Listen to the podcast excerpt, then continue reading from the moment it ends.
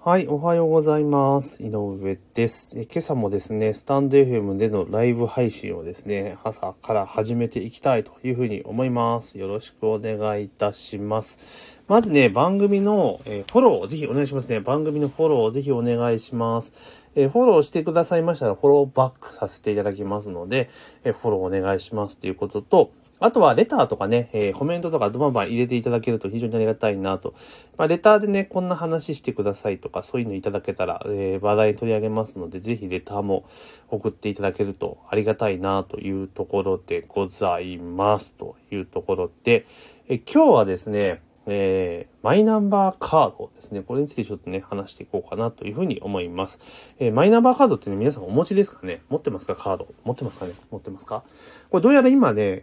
日本国民のうちの、なんか2割も持ってない、3割も持ってないってことか、30% 切ってるらしいんですよね。だからまだまだ持ってる人はかなりレアという、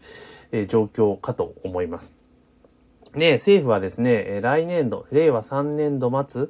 までには全国民にこのマイナンバーカードを普及させたいという目標を打ち出してきたっていうところなんですが、果たしてこのまま行くのかどうなのかっていうと、多分ね、無理でしょう。無理でしょうっていうのはおかしいんだけど、なんでかって言ったら、持つメリットがあんましないんですよね、正直な話。なんか最近ね、確定申告とかされてる方は、ことあることにマイナンバー書いてくださいね、とかいうふうに言われますよね。だけど、マイナンバーさえ分かってりゃいいの、通知カードを持ってればね、それだけで全然いいのかなっていうところはあるんですが、だから持ってることのメリットは全然ないんですよ、正直な話。全くない。だからこれでいきなり普及させようっつっても、難しいんじゃんかなと。で、これじゃ保険証と、保険証と、あと、運転免許証かを合体させようって話もあるんだけれども、それでもかなり弱いかなって気がするんですよね。で、今マイナンバーカード持っている方は経験したことあると思うんですけど、何がしかのその身分証明書かなんかのに添付書類としてつけるときあるじゃないですか。例えば運転免許証とかだったら、で前にあったのが、これ絶対いいやと思って、マイナンバーカード持ってるんで、マイナンバーカード最近使うようにしてるんですよ。免許証じゃなくて。で、そしたら、書類提出の不備とかできて、いや、マイナンバーカードダメですと。おいと、身分証明書じゃないと。運転免許証か何かにしてくださいっていうのが、一回来たことがあります。マジかと思って、使えねえじゃねえかよっていうふうに思ったことはあるんですけれども、そういうところでやっぱ使い方がね、悪いところが若干あるんですよね。で、発行にもやっぱ手間がかかるっていうのもあるし、だからこれね、今のオペレーションのままでいくと、普及させるの結構難しいんじゃんっていうのはすごく思いますよね。多分これ聞いてくださってる方の中で、マイナンバーカード持ってる人ってね、多分そういないと思うんですよね。多分いない。作ってない。だって作ってなくてもなんとかなるし、別に作る意味が全然ないわけじゃないですか。だからこれを本当に普及させようと思うんだったら、やっぱマイナンバーカード自体を持つことの意味っていうのを、すごく意味というかメリットっていうのを拡充しないと、多分ね、無理っすよ。これはうまくいかないですよね。で、カードはちょっと置いといたにしても、マイナンバーを持つことのメリットって、国的に見ていけば、それぞれ全部ね、その気になって全部直せして情報を紐付けちゃえば、その人の資産状況から収入から支払いから全部補足できちゃうわけですよね。だからもうそこまで行くとさすがにどうなのかなっていうのはあるんですけど、それをね、いろいろね、本来目的じゃないことに使われた具合悪いけれども、でもそれで、納税とかね、社会保険料の義務とかっていうところを全部補足して、適正に取っている、集めているってことに使えるんだったら、それはそれでいいと思うんですよ。ただ、それだけだと、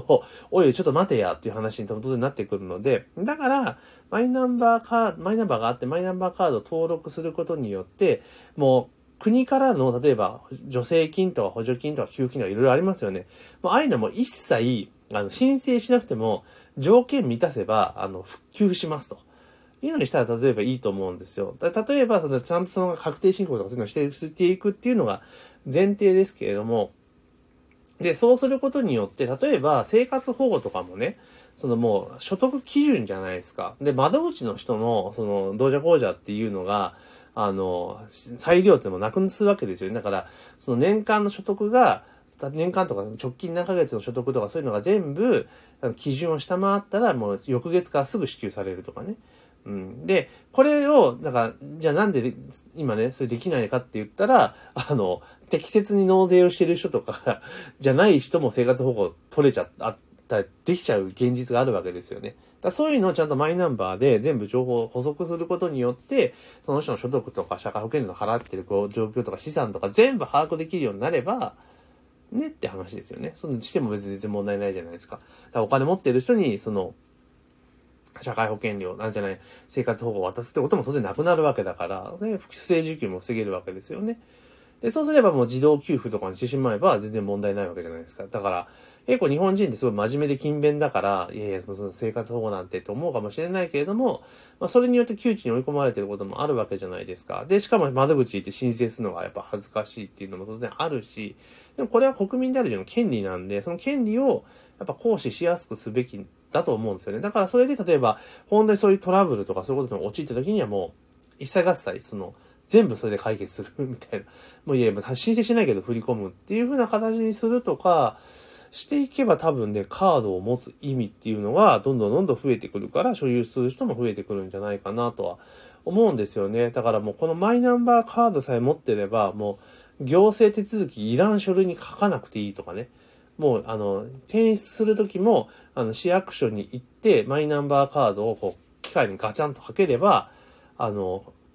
みたいな。でそれで住所をバーッと入力していってしまえば全部できるぞみたいな感じにするとかね。それぐらいやっぱ利便性高い、もうこれがあれば全部解決するぞっていうぐらいのものにすれば、まあだいぶ変わってくるんじゃないかなと私は思いますけどね。うん。だからそれでも、だったら持つメリットがあるなとか、あとは例えばですよ、マイナンバーカードを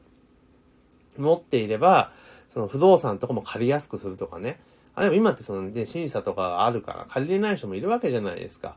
だけど、例えば、それで、借りれないっていう人は、なんでかって言ったら、家賃払ってくれないくなる可能性があるからとか、そういうのがあるわけだから。だけど、それで生活保護とか、さっき言った話がうまく仕組みがリンクしていれば、別に大家さんも取りっぱぐれることはないじゃないですか。うん。っていうことなんですよね。そういった意味で、どんどん持っていることのメリットっていうことをどんどん増やしていくっていうことをしていけば、もっと普及はすると思うんですよね。うん。だからそれこそ身分証明書はもうマイナンバーカードじゃなきゃダメですよとか、するとかね。うん。やってったらいいかなと思います。だからスマホに搭載っていうのはね、ちょっとどうかなって個人的には思いますね。うん。スマホに搭載はちょっとね、確かに利便性高いんですけど、リスクがその分でかいような気がするんですよね。で、物理カードだったら、そっからカード自体から、勝手に情報が漏れることはないじゃないですか。何かカードリーダーとか通すとかそういうことしない限りは漏れないけれども、スマホだったら、情報漏れるリスクありますよね。ね、大陸のね、大きなね、独裁国家っていうかね、一党独裁国家さんのスマホ端末だったら怖くていられないですよね。うん。ってことも考えられますよね。だからスマホに全部入れるっていうのはちょっとリスキーすぎるかなと。物理カードで、だったら個人的にはまあいいかなって気がしますね。スマホはもうほんと個人で任意するとか、あとはスマホに搭載できる情報を本人が選択できるとかね。うん。しといた方がいいかなって気がしますね。スマホに搭載はちょっとリスクが過ぎるかなっていう気はちょっとしますね。ただマイナンバーカードっていうものは、本当に行政手続きとかが多い人は、これ持っとくとすごく便利ですよね。私はすごく思いました。起業して、だから今回、昨年か、コロナの関係でいろいろ手続きとかあった時には、やっぱ持ってたら便利だったなっていうのは正直ありますよね。だからその辺を考えると、まああった方がいいんだけども、ただ本当に全国民に普及させようとするならば、もっとメリットを生みます。あとはですよ、生まれた時に、もう、発行する。問答無用で発行する。うん。だから出生届出すわけじゃないですか。で、その時に、もう、そこの場で手続きをして、で、発行をする。うん。で、その際に、出生届の時に、もう赤ちゃんの時の写真でいいから、撮って、それを市役所に持っていくのを出生届を受ける、もう、条件にしちゃえばいいんですよね。でそうしたら、もうマイナンバーカード絶対持つわけじゃないですか。もちろん無戸籍の人とかもね、無戸籍の人とかも、そうは手では考えなければいけないけれども、基本的に一般的なルールで言ったら、皆さん生まれた時には出生届出して戸籍は持つわけだから、そのタイミングで発行するっていう風にしていけば、例えば今から何十年後かにはもう全員持つようになるわけじゃないですか、そういうルールにしてしまえば。そんな風にしていって、今後のものはもう全員発行するぞっていうぐらいにしていかないと、もう今そうなのかもしれないけれども、一生ずっとね、いたちごっこは続いちゃうんじゃないかなと、個人的には思いました。なので、目標を上げるのはね、大切なことなんですけれども、やっぱ現実的な目標を達成させるためにどうするのかっていうことをもっと練っていかないと、なかなか難しいんじゃないかなと、個人的には思いました。というところで今日は、政府はね、マイナンバーカードをあと1年3ヶ月で全国民に普及とかね、なんか無謀極まりない目標を立ててきたので、マイナンバーについてですね、ちょっといろいろお話をさせていただきました。ぜひね、番組の登録とフォローをね、お願いします。時折ライブ配信しておきますの、で、フォローをね、していただけるとありがたいですし、フォローいただいたらですね、フォローバックはさせていただきますので、ぜひね、あとはレターでね、いろいろなんか、ね、質問とかね、こう取り上げてほしいねだとか、そういうのお題とかもちょっと出そうと思いますので、それを見てね、応募していただけるとありがたいなというふうに思っております。というところで、本日の朝のライブは以上とさせていただきます。今日も一日頑張っていきましょう。